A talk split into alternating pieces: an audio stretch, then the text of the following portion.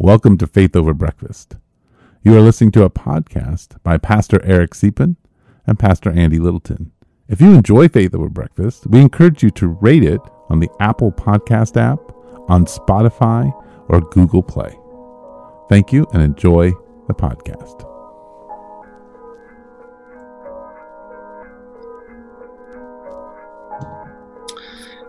All right, so uh, so welcome to welcome to Faith Over Breakfast, everybody. I am I am sitting today with somebody different. Eric is actually out. I don't know why. Uh, he just told me he wasn't showing up today, so that's a that's a mystery. But good thing I'm not alone. I've got I've got a friend here. I've got Conley Owens, um, and so this is uh, this is my first time meeting him. Essentially in the Faith Over Breakfast format. Um, we found out a, a, another pastor, author of a book, was in town, and I just said, "Hey, man, uh, let's go to Alice's Cafe and uh, and get to know each other." Turns out I've read your book, so that works, and uh, and that's the concept of this podcast. It's two pastors sitting down having breakfast, and we haven't scripted this thing out. I, I don't know where it's going to go. He doesn't know where it's going to go. We're just meeting each other, and somehow we let you sit at the table with us. So thanks for hanging out. And so Conley, thanks for uh, thanks for being with me, man. It's good to meet You're you. Welcome. Yeah. How about that weather? Uh, oh, the weather! Wow. I mean, it's uh, it's getting warm over here. I don't know about about you. You're in Silicon Valley. Yeah, it's always nice here. Yeah, it is always nice there, man. It's uh, it's it's really nice here, except for starting about right now, and then it gets to be just a tad bit much. yeah, yeah. So so hey, so you wrote um you wrote this book that I've read, and it's you know I want to.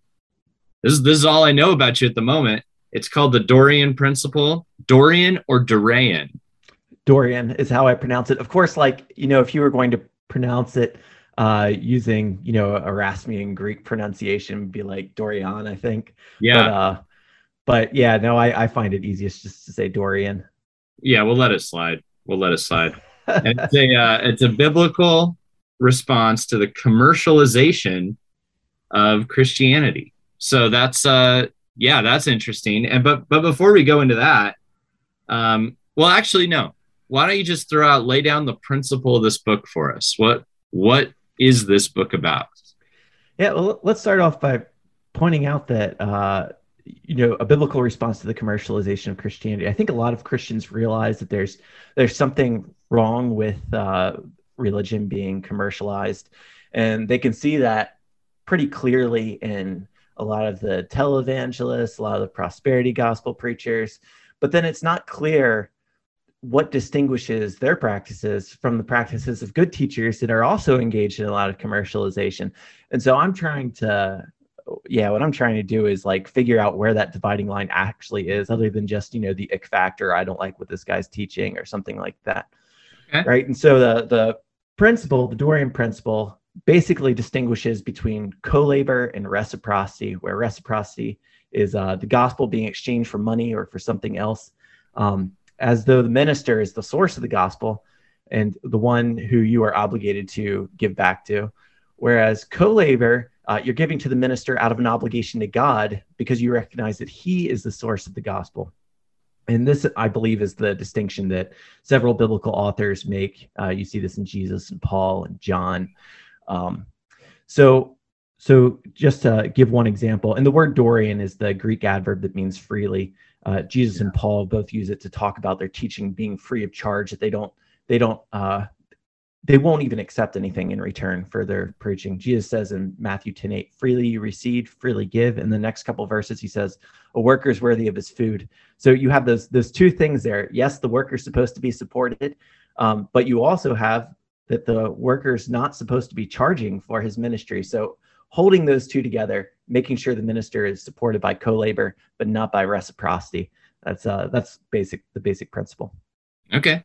Um, so so now though just tell us about you and uh, and i think one of the things that that stood out you know one of the immediate as i i had just read a little bit of your bio somewhere and then i got the book is i i saw i believe you're bivocational right um and and I saw that and I went, ah, okay, there's to be a lot, there's to have to be a lot of nuance here to work this out, right? As, uh, as you're, you do have, you have another job and you're in Silicon Valley. It's an expensive place to live, um, from what I hear, uh, or compared to Tucson, Arizona.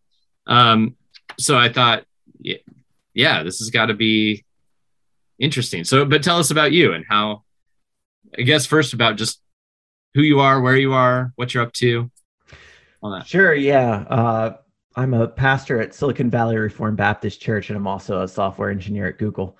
Uh, and yeah, a lot of people come into the book thinking that uh, because I'm bivocational, I'm going to be arguing that all ministers should be bivocational or something like that. Mm-hmm. Not not the case at all. In fact, um, my church has a confession, you know, the 1689 yeah. Second London Baptist Confession. In it, it says that pastors should be full time. So I actually believe that in an ideal world, I would be full time. It's just our church doesn't have the resources at the moment to make that happen. Uh, yeah. But Lord willing, should they, I would, I would absolutely love to be in full time yeah. ministry. Uh, a little more about me: I'm uh, the father of eight kids. Um, eight kids of as of recently. If you if you get the book on the back of the book, it says uh, um, father of seven kids. I've got eight now. Wow. That's awesome.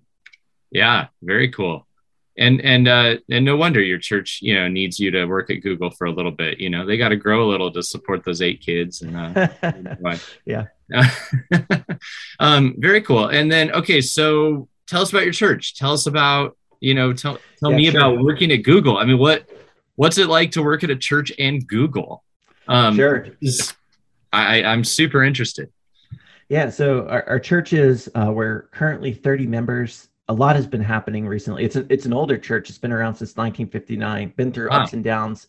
Yeah. Uh, but the past three years, we've been praying a lot about the Great Commission, and God is starting to really answer those prayers. It's really uh, it's a really exciting time in the church. A lot of vitality, a lot of people um, coming into membership, and a lot more on the way. So I, am very excited about what the Lord is doing here. And this is really uh, I really consider this to be one of the most important mission fields in the world. Hopefully, you know, every pastor considers their mission field an yeah. important one, but I'm there are a lot of people leaving California for all kinds of good reasons. Yeah. I'm staying here they're because all, I I really believe in this mission field. Uh, hmm. Yeah.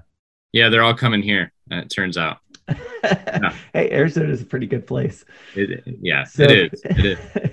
so yeah, working at Google, I mean, it's uh yeah, you know, it's not always the easiest place for a Christian, but it's not as hard as some people make it out to be. I mean, even people who work here a lot of times hide their faith more than I think they should. I, yeah. I think that if they opened up a little more, they'd be surprised at uh, how open people are to talking. You know, when you're yeah. a, a, lot of the problems right now uh, with uh, so much division in the world and hostility are because people are communicating from afar. But when you're up close and personal with people, you know, it, it's not so bad. Mm. So yeah, I, uh, it hasn't been um, it hasn't been that bad. yeah, yeah, that's interesting. That's one of my when I one of my arguments for bivocationalism is that exact thing that you just said. I feel like when when a pastor knows that from intimate and regular experience, they have an easier time um, convincing their people of that. Um, right. And, and that's one of the benefits. So I'm, I'm bivocational as well. And one of the, the benefits for me has been that regular time in the lives of just the people of our, of our city and, and being able to kind of report back to our people, say, Hey, people are okay with talking about what they believe and they're curious. Um, you know, and even people who are really angry, if you give them some space and just listen to them, that goes a long way. You know, and and part of my bivocationalism sort of puts me in that in that space to to know what I'm talking about. You know, without right. without the pastor hat on, I guess. Right. Yeah. There's a lot of authenticity to that. Um, yeah. One of the difficulties, though, is I haven't been in the office for you know two and a half years or oh. whatever it is. So right, my my interactions aren't always uh, are kind of rarely local at this point. But um, wow, yeah, that yeah. that's an interesting uh, interesting era of time, isn't it, to uh, to do such things? Yeah, absolutely. Yeah. yeah, another another kind of interesting thing about uh, being a Christian at Google is uh, it, it's an interesting time in the world where uh, corporations are growing, and uh, a lot of I, have heard people say that corporations are the new polis. You know, polis being mm-hmm. the Greek word for city. Mm, that yeah. uh, a lot of what Scripture says about cities and stuff could could be applied to corporations yeah. at this point because they are kind of like the uh, the society that a lot of people live and breathe in. And uh, one of the things that's happening is as uh, as these different corporations are trying to support diversity, a lot of them are starting employee resource groups, not just for uh, different ethnic backgrounds and stuff, but even for religious groups. And yeah. Uh, Google's one of the companies that's recently formed one of these, and so it's it's this interesting thing where you know the the Christian group that's existed there for a long time now has more formal of an identity, and there's there's uh, challenges that come along with that because now you know there's like some degree of budget and things like that, and it's uh, it, so. But it's, but it's got to be this very ecumenical group that all of a sudden now you have to decide what what form of Christianity can we all practice or discuss together right? It's it's the it's the the trouble i see in our christian schools here in town is all of a sudden it's a mashup of all the different denominations and it's like uh so what is the bible teacher going to teach? You know this is right. yeah exactly. yeah. Yeah and so part of part of what i feel like my role in the so i'm in the steering committee for this group part of my role i feel like has been to guide people towards we we wrote our own little constitution and stuff um guide people towards structuring the authority structure so that uh, the steering committee really doesn't do anything except for like establish the uh, infrastructure to facilitate connections. You know, oh, we admin the mailing list. We, uh, you know, make sure that budgets only get spent on things like social mixers or swag. You know, but but really let let's let everything else happen organically let's let you know any formal speakers that are brought in let's let you know that just happen organically through the members of the group just doing these things grassroots and uh, and that way you avoid having to worry about having any kind of top down structure well where maybe in two years you know it's a totally different set of people who's running it and they have a right. totally different opinion about what kind of speakers they want to bring in or or that kind of yeah. thing you know wow that that's an interesting uh that's an interesting thing to get a be, get to be a part of and um man i don't know I, I i hate to root against you like for your full-time uh pastor role but you know I, as i'm hearing this i'm like wow, i'm really glad you're there you know i i don't i won't pray for that or anything i don't want i don't want to mess up your plan but well, you know what i what i'd really like to do since i'm here in silicon valley i'd love to be pastoring a bunch of people who are in similar situations and being able to kind of yeah. influence how they're influencing uh, you know at a at a higher level i um, think yes. getting that experience and then being able to do that i'd love to do that and right now the church is small but as it grows you know maybe there'll be a lot of opportunities to uh, yeah. to direct people in that way well no matter if you if you end up full-time or not having had this time of experience whether this is something that you end up doing for a long time or if you just reflect back on the experience i'm sure it's going to prove very very valuable as you guide other people yeah okay so this when i thought about when i was thinking about you know, sitting down with you here, I thought there's a couple couple lines of thought I could go on. One is I, I thought, so coming out of who you are um, and your and your journey, um, you know, why why this topic of all topics um, in the in the world, you know, um, why why why this one? And I actually I would love it. Um, I would love to first know: is there anything just in your in your journey in your life as a believer that like has there been a rock in your shoe um, for a while and where did it come from and and you know put us put this in a relational context for us so we can see your heart in it yeah absolutely i uh so as a software engineer i do a lot with open source software if, if people don't know yeah. what open source software is basically uh, a quick way of saying it is it's software that's free but yeah. um yeah all, all other engineering disciplines you're allowed to take things apart you're allowed to open up the hood of your car and play with things and put things in take things out uh, with software if you do any of that you end up making a copy in the process and you violate copyright law uh-huh. so uh, software engineering is just very different. And so in order for people to have that same kind of engineering experience you have to apply a more liberal copyright license to your code in order that you know people can use it the way they want to. And there's just been a lot of uh, development in the software world so that people realize that you know locking down the code is not the, always the best way of making money. In fact we can often uh, get a lot more adoption of our products if we if we uh, offer them freely and, and charge money elsewhere Okay. uh, so at Google, you know, I was uh, for a little while, I was the guy who would release Android as open source. You know, I would push the code out. Then, Yeah. and I've worked on Chrome, which is another open source project. Now I'm working at on uh, open source at Google in general. And anyway, so I've had a lot of thoughts about open source software and how efficient it is, and uh, I because of that, looking at the way the church often deals with copyright, right, using it to the full force in order to Yeah. secure revenue streams often. Yeah, that that was the rock in my shoe. Feeling like, boy, it seems like this is not uh, conducive to for advancing the gospel, especially when I've seen other people, uh, you know, use copyright in such a way that's that's looser that uh, Hmm. that uh, promulgates you know these products or whatever. Why can't we do that with with the gospel? And so anyway that was that was my concern. I didn't feel like i had any hard and fast you know bible verse that i could really apply Yeah. to the issue. But then as i was studying scripture you know leading a bible study and i started coming across more and more of these passages that talk about money and ministry i realized boy there's really something here. There's really something that governs how ministries uh, should be giving the gospel freely and not trying to lock it down in order to secure revenue streams. Yeah. Interesting. So yeah, one of the other thoughts I was going to go after is I was going to say, okay, man, here let's uh, let's be real. I you're implicating me in this book. Okay, so like I have uh, I've got and it's fun. I've written a I've written a couple of books, and they're they're not uh, big big sellers. These have been the you know the biggest uh, money drain of my career, if you will.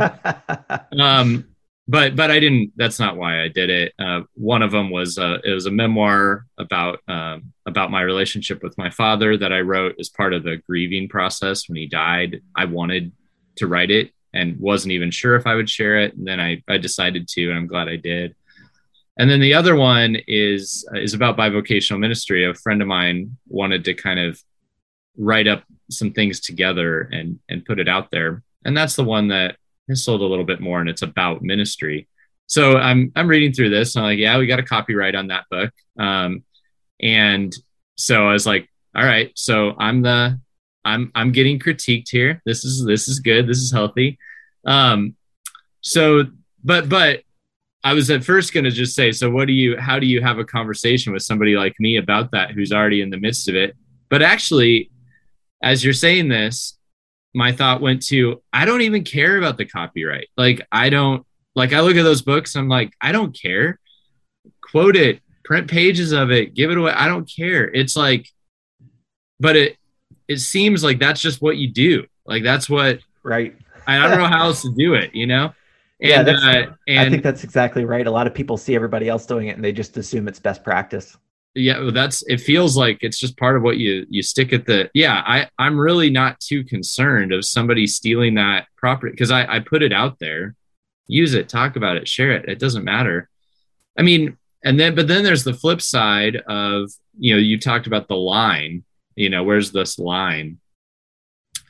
And uh and there's a flip side to where like well yeah I, I mean i did put in a lot of effort to to make this thing and i don't make I don't make a lot of money. Um, I mean, it'd be super cool if we even saw 50 bucks a month off of my writing, which we don't.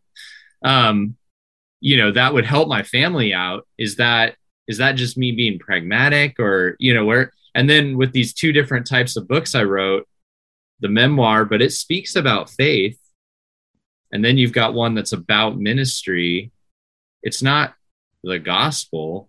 Like as you think about those things and and the lines and so on yeah how, how do you process that when and when do you go well i think the principle applies to you or nah you're good Right.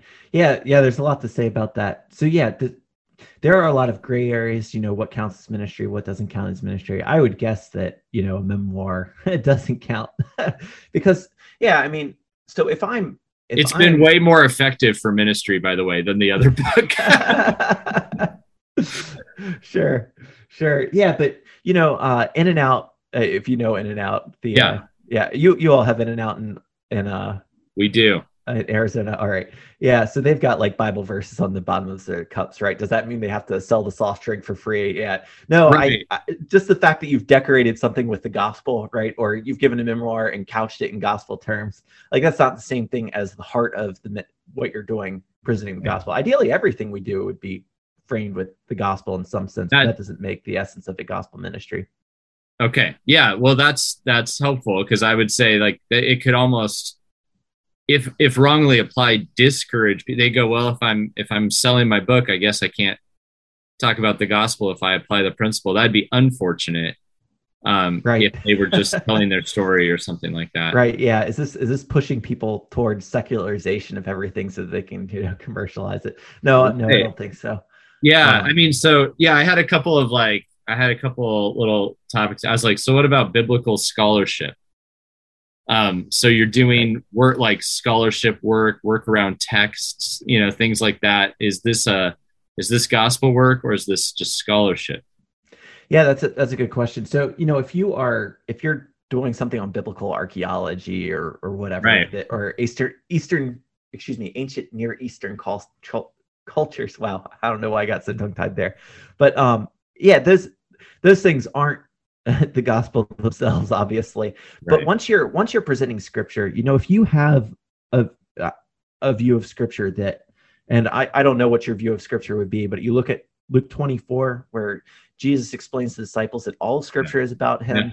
Yeah. Uh, First Corinthians 2, where Paul says he knew nothing among them except for Christ and him crucified. But in Acts 20, you know, he says that he didn't hold back from Right. uh, sharing any of the counsel of Yeah. God's word. Full So counsel God. Yeah. really, you know, all of scripture, if you're teaching it rightly, should be pointing to the gospel. So anytime we're presenting scripture as and that's the essence of what we're doing, I think it needs to be um th- that counts as gospel ministry. So what I see a I see a word biblical commentary behind your right ear. Sure. You know, so that you know should have been a free book. I believe so, yes. Yeah. Um, yeah, absolutely. then what about like I've got back behind me, I've got like a book on canon text and translation. It's you know more theory of you know you know about how the how the formation of canons and so on and so forth. It's about texts. It's not necessarily working out the gospel from texts. It's a it's a work of scholarship. How how about what about in Yeah. there?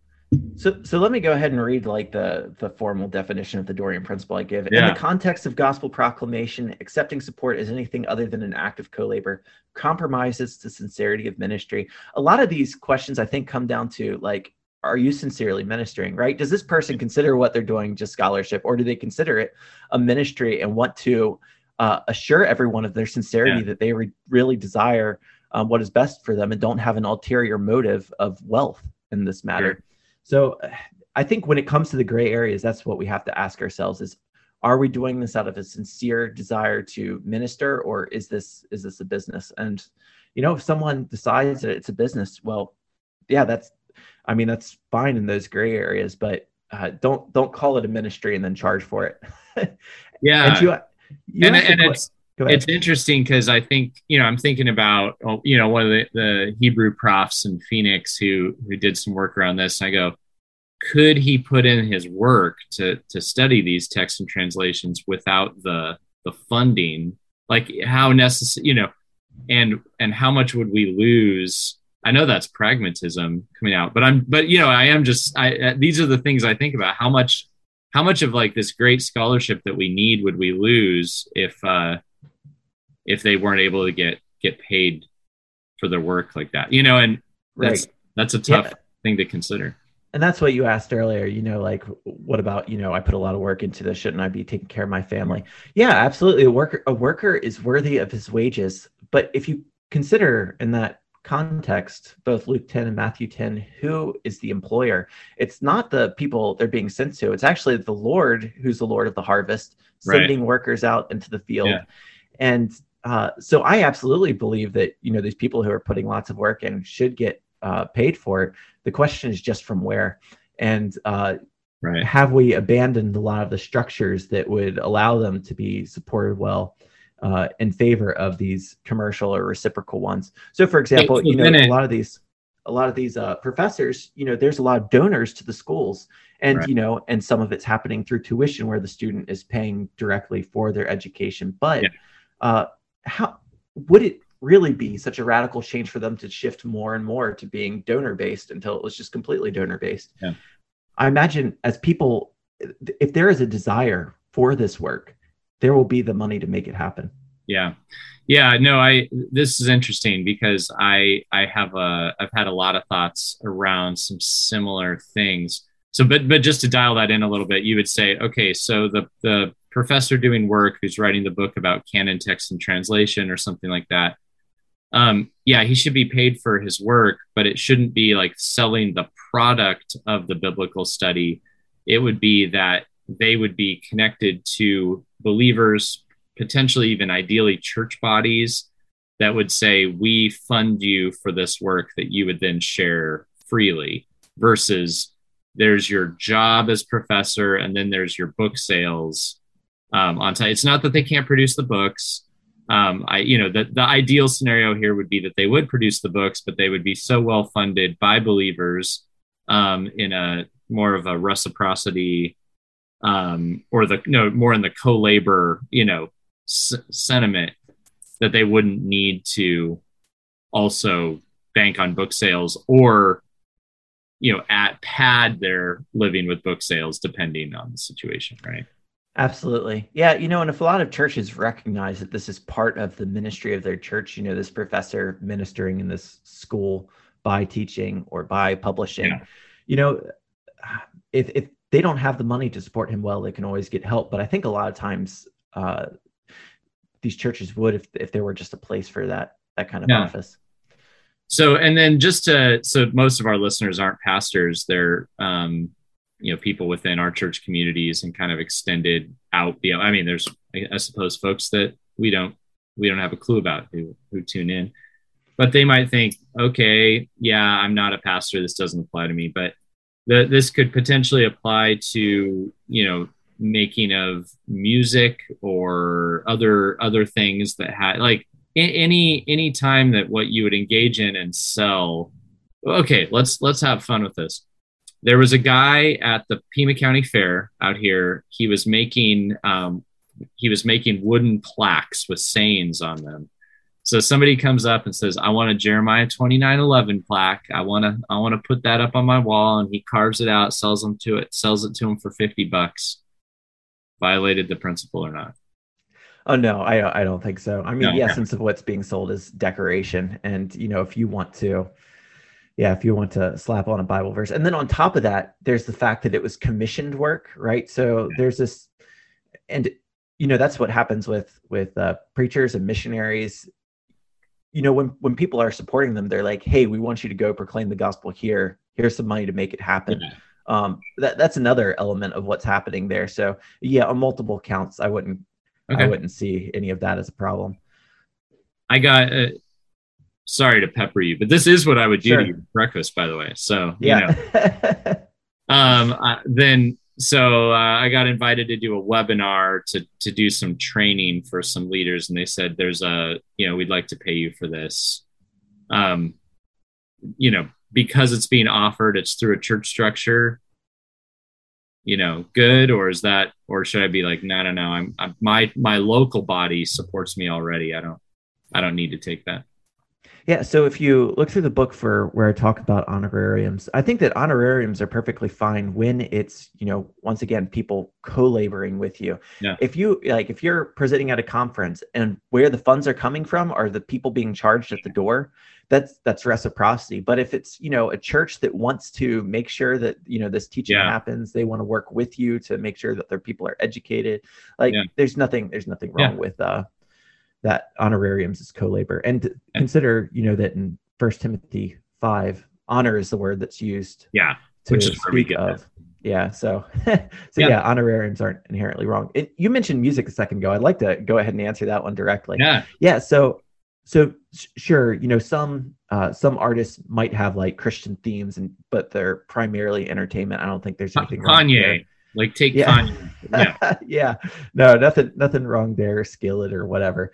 But uh but worship music, you know, designed for the people of God as they're gathering in formal worship to praise the Lord. I think it's just one of the worst uh witnesses to the world that you know we've got those little CCLI uh, numbers on the bottom of the projector screens, letting everyone know we paid our worship tax. Uh, you know, not not a bad testimony from us, but a bad testimony to those who would who uh, would claim to be ministering to the church and charge the church in that way, so that they can so that they are permitted by law to sing the songs they would like to sing.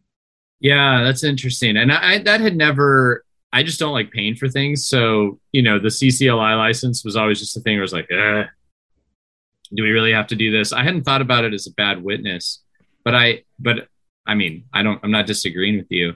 I just, uh, I worked in a Christian bookstore when I was younger, and it was right at the time when, right when like all, everybody started making worship albums instead of just albums. You know, there was, for those younger than us, right? Like there were uh, there was a The day, Wow there was a time, yeah, the Wow albums.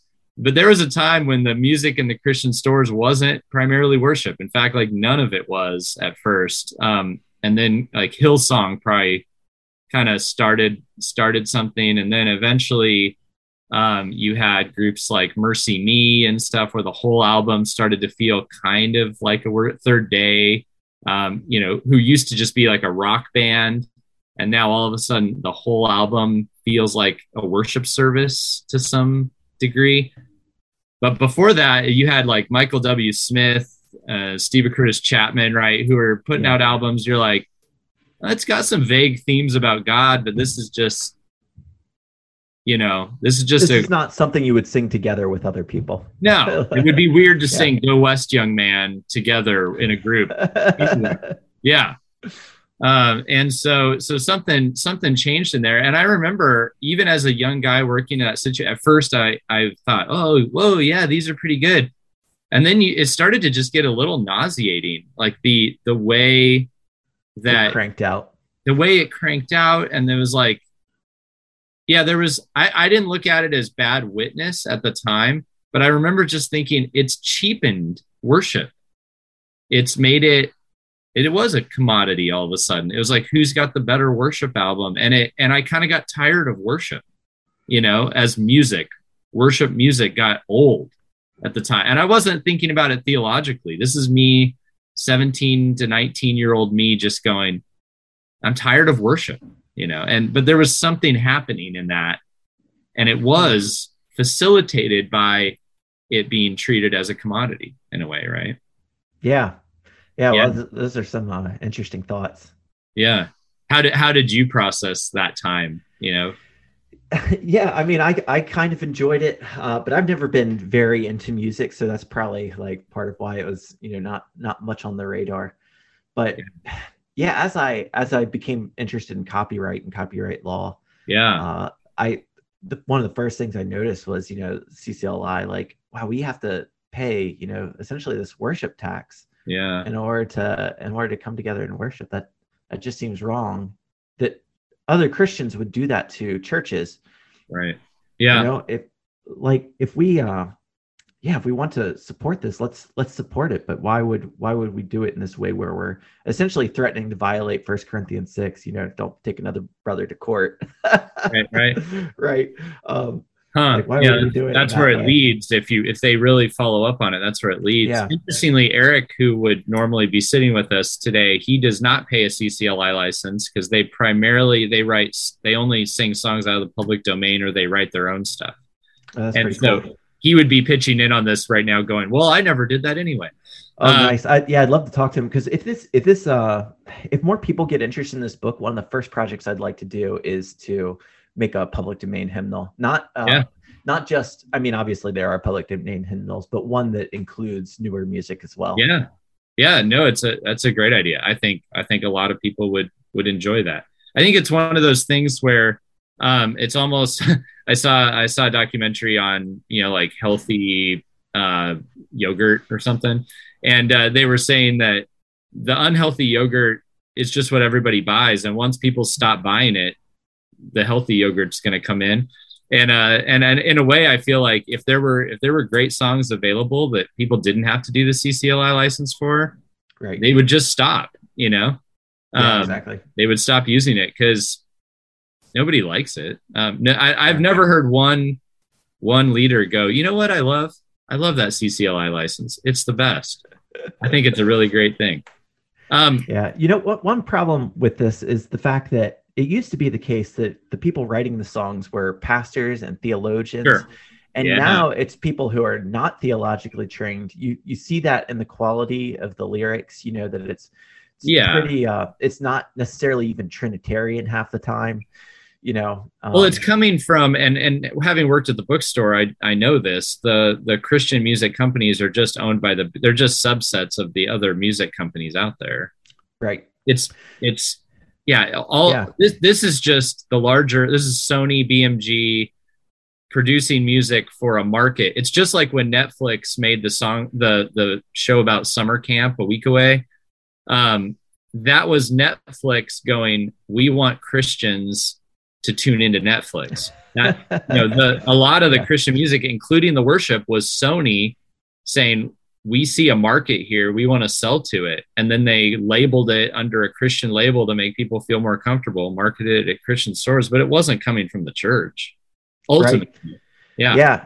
And and where i'm going with this is that think about the implications for fundraising. Well if these things are coming from the church either the pastor who's already paid or the or the congregation who has you know they're pulling resources on a weekly basis you don't have to get creative with you know how do we make money off this thing if instead you know they're happening from these secular entities that are trying to compete or they're happening from these you know uh, professional musicians who aren't operating as an arm of their church uh, you have to start getting creative and, and coming up with means like Yeah. this so yeah if we could if if we could restore the the authorship of worship music to being a, a higher thing something that requires more of a, a theological effort i think Hmm. yeah we would see a lot of these problems become less sharp as we go on All right, so I'm gonna I'm gonna take a left turn here for a second Sure. because I'm curious. Uh, so I have been working on a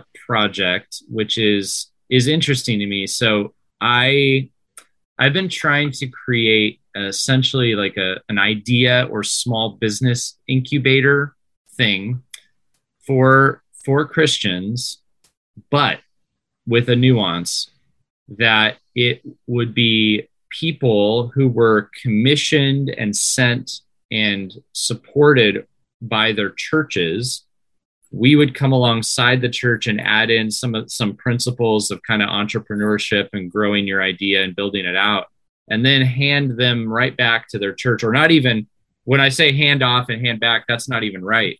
We want to make sure their churches know them understand their idea and we're just a support that comes back. And then we we make sure that they stay under the care and guidance of their church the whole way. The reason for this is because i i had to do some old presbyterian history. And so i'm sorry i'm not you know i'm not a baptist. Um, i'm just gonna you know putting those cards on the table. I went Um, to a presbyterian seminary. It's all right. Yeah okay cool. Um and uh and so the you know maybe you maybe you know this from your your journey. So back in the 1800s there was a big discussion about mission boards and uh, whether or not they should be um, attached and under the eldership of the church. And uh, you know the arguers who who said they should be attached were kind of viewed as as a stick in the mud. And and that you know they ended up forming these foreign mission boards. Um, I, I look back at that. And then and then later on the discussion started to happen about the seminaries um, in the 20s and with Machen and so on but I, I saw that conversation in the 20s just having descended from the one in the 1800s about it was a continuation of the Hmm. same issue. I i hadn't considered that. That's interesting. Yeah. So what what i what i became curious about but i saw i saw the two sides of the issue. In the 1800s i saw missionaries saying yeah but the eldership um, and the sessions or and the presbyteries they don't they don't understand what we're working on very well they don't understand the context of foreign missions we don't feel this camaraderie in the room we don't feel like they they don't put enough emphasis into what we do. A missions board does.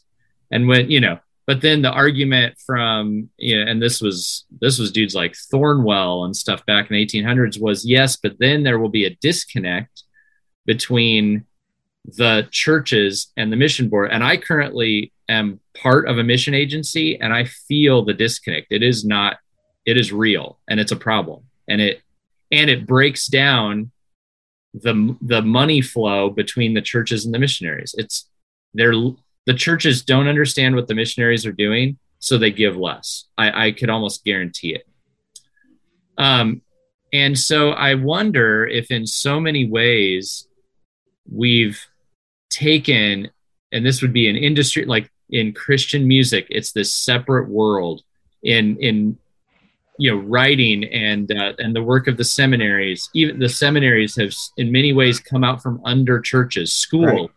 As I referenced before, it used to be and i told this to the principal of our school i said i don't know how you how you guys would ever create a statement of faith for this school and know how to like teach or or or even navigate a political division because there's no church that oversees this school. If there was a church that did it's easy. You just say it's the statement of faith of the church. That's what it is. You could come in and with a different view but we're going to teach from this view. We right. So I wonder if it's that if part of the like segmenting out of all these things has created the problem where now we're trying to fund all these different things separately and the church is disconnected. What do you think of that? Yeah, absolutely. Absolutely. Um, it, eh, yeah, you've got all kinds of problems. You don't have spiritual leadership from elders. You don't have financial oversight from deacons. Right. You don't have the weekly uh, gathering of the saints where you know these things are funded. So, so yeah, I, I 100% agree that parachurch ministries in general have been uh, the cause of a lot of a lot of this difficulty. And that's not to say that parachurch ministries are inherently wrong. It's just uh, they introduce a lot of problems when it comes to uh, particularly yeah. this issue of fundraising because you already had a fundraising stream uh, in the church, and once you separate from that, well, now you've got to get creative.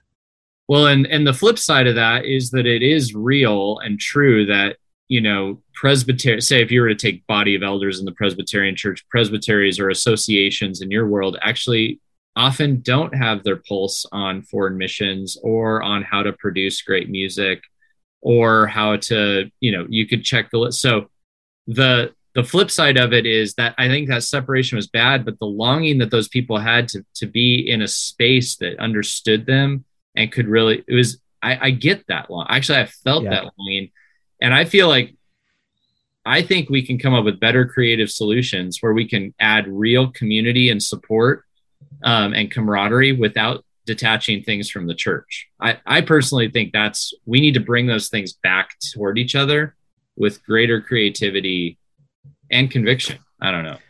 Yeah, that sounds. I mean, that sounds great to me.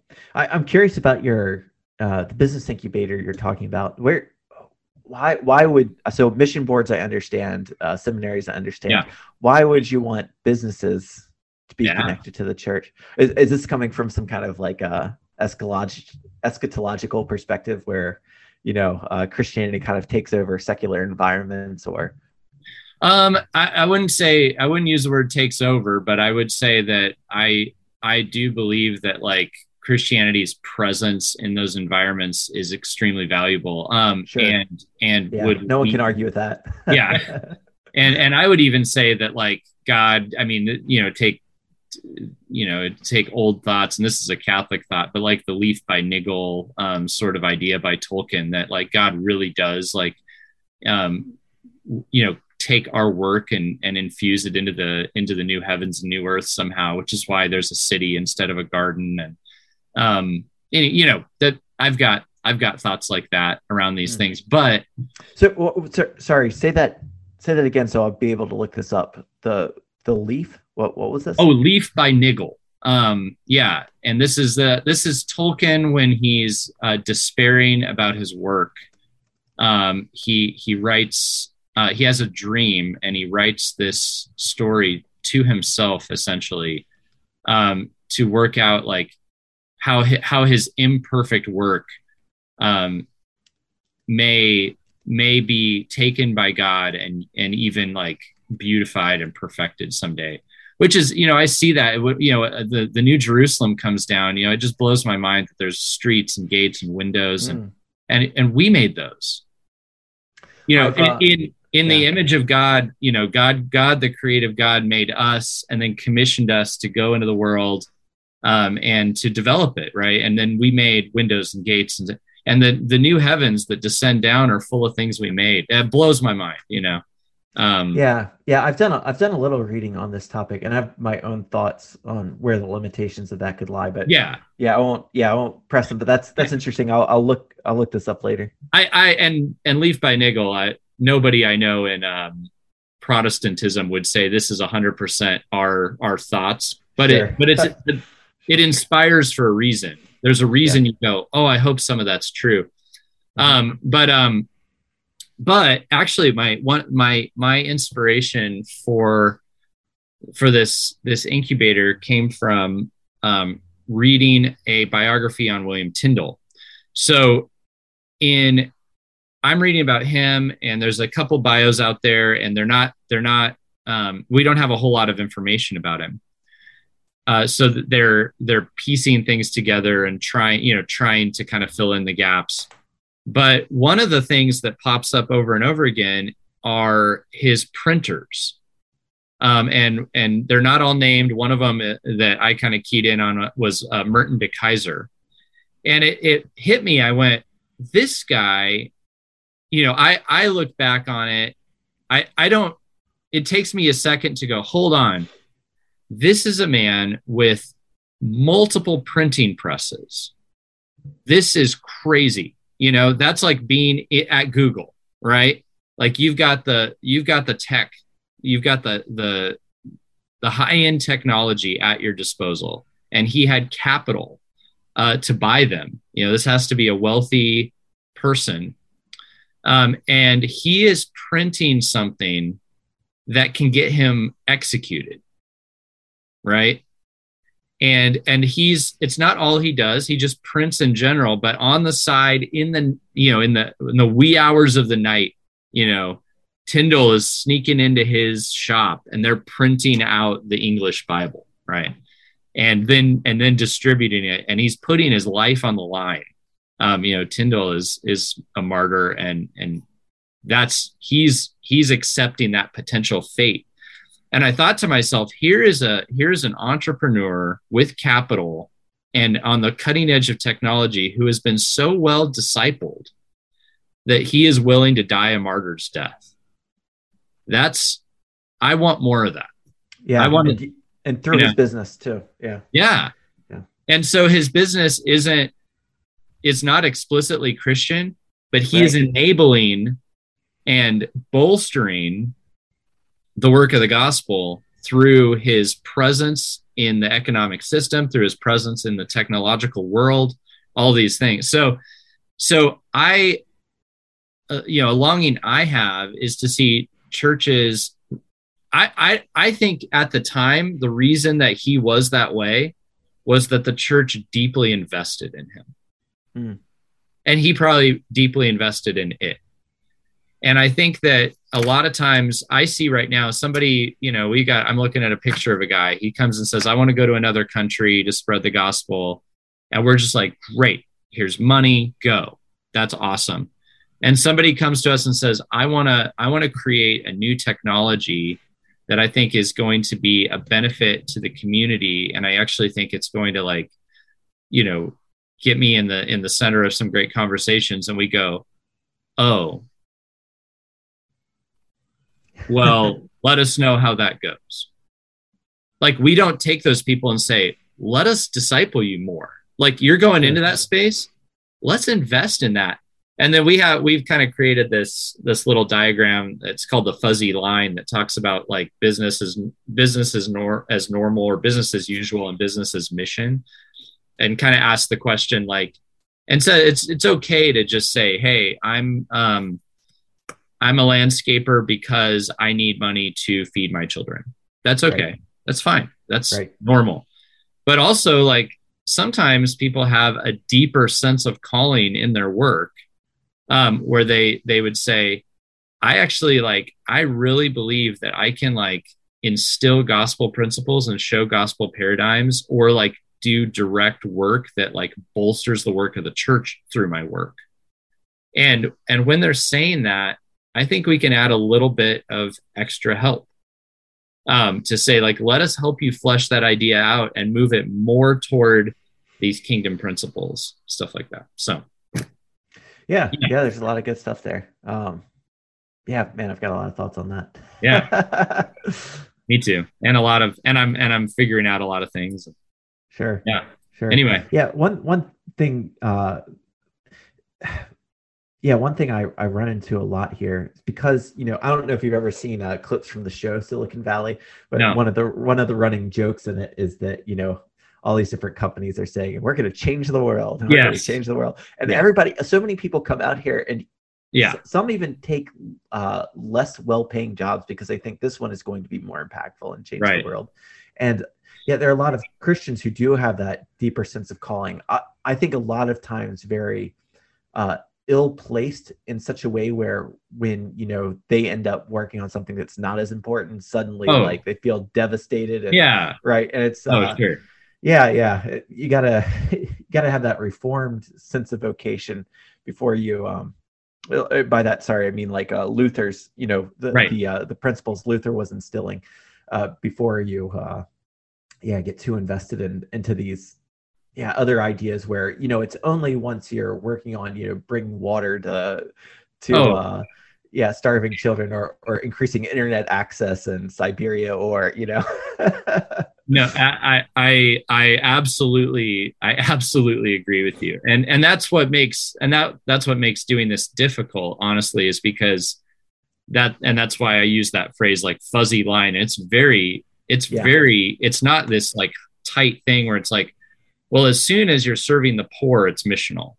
Right, right. That's not true, right? Yeah. Because if you make really great bread, like you love you you've you're a baker and you make an incredible bread and and you you do it well and you do it with a grateful heart like this is this is a worshipful piece of work um yeah. that really does like yeah i think it glorifies the maker of all things when you make bread very well so yeah. yeah amen yeah, one one time I was on a podcast this very long time ago before I wrote the book, and at the end, after we were done recording, this person who had a particular eschatological perspective told yeah. me um, told me now go and become the CEO of Google, and it really it really got to me because I I don't really uh yeah. you know i haven't i haven't risen up the ladder very quickly in part because i'm so invested in my church you know and i've got my time split it's like that's I, I don't think that the fact that I'm not the most excellent of engineers right. is uh yeah, it's detracts from my from my walk as a Christian. But no, anyway, no, yeah, yeah. No doubt. Yeah.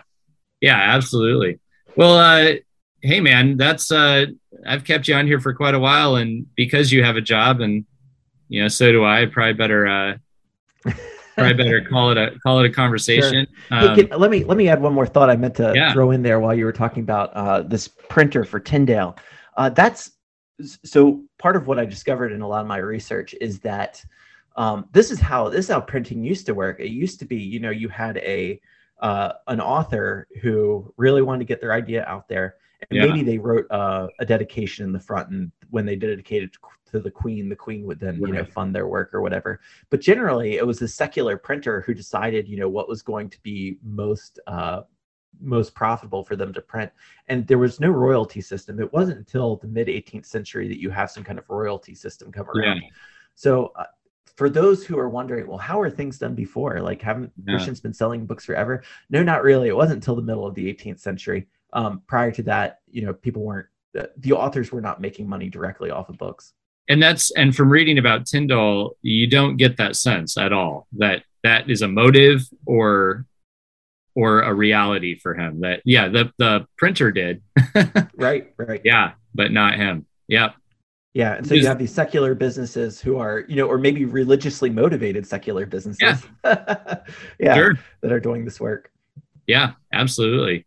Yeah in in de keyser what i saw was his willingness to do something so dangerous must have spoken to his belief in the in the work but we honestly don't know enough about him to know for sure um what his motive was. But but yeah, right. You don't get the sense that Tyndale is like, you know, I've printed a lot of Bibles. I'm doing quite well. Um, no, he's he's doing it as a sense of like I must. There's a burning in my bones. This the Bible must be shared, right? Right. Yeah. Well, hey man, thanks for uh thanks for coming on. It was uh it was good to meet you and the yeah, the book is the Dorean Principle. And uh and actually I I found it really interesting, man. I I uh I thought to myself, I I said this is a this is a topic I haven't seen explored and you did a good job. I think it was uh, it was really well well done and thorough and I'm sure you'll get a lot of other people uh, asking you a ton of questions like I have and you'll probably even find uh, imperfections in it. But all that aside, you did good work. I appreciate it. Yeah, thank you. Thanks for having me on.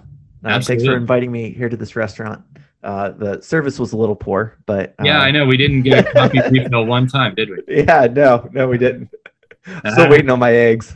Yeah, well, maybe maybe next time if you come to Tucson, we'll uh we'll see if we can get it get it done right. All right, sounds good. All right, man. Well, I'm gonna I'm gonna end the recording right here.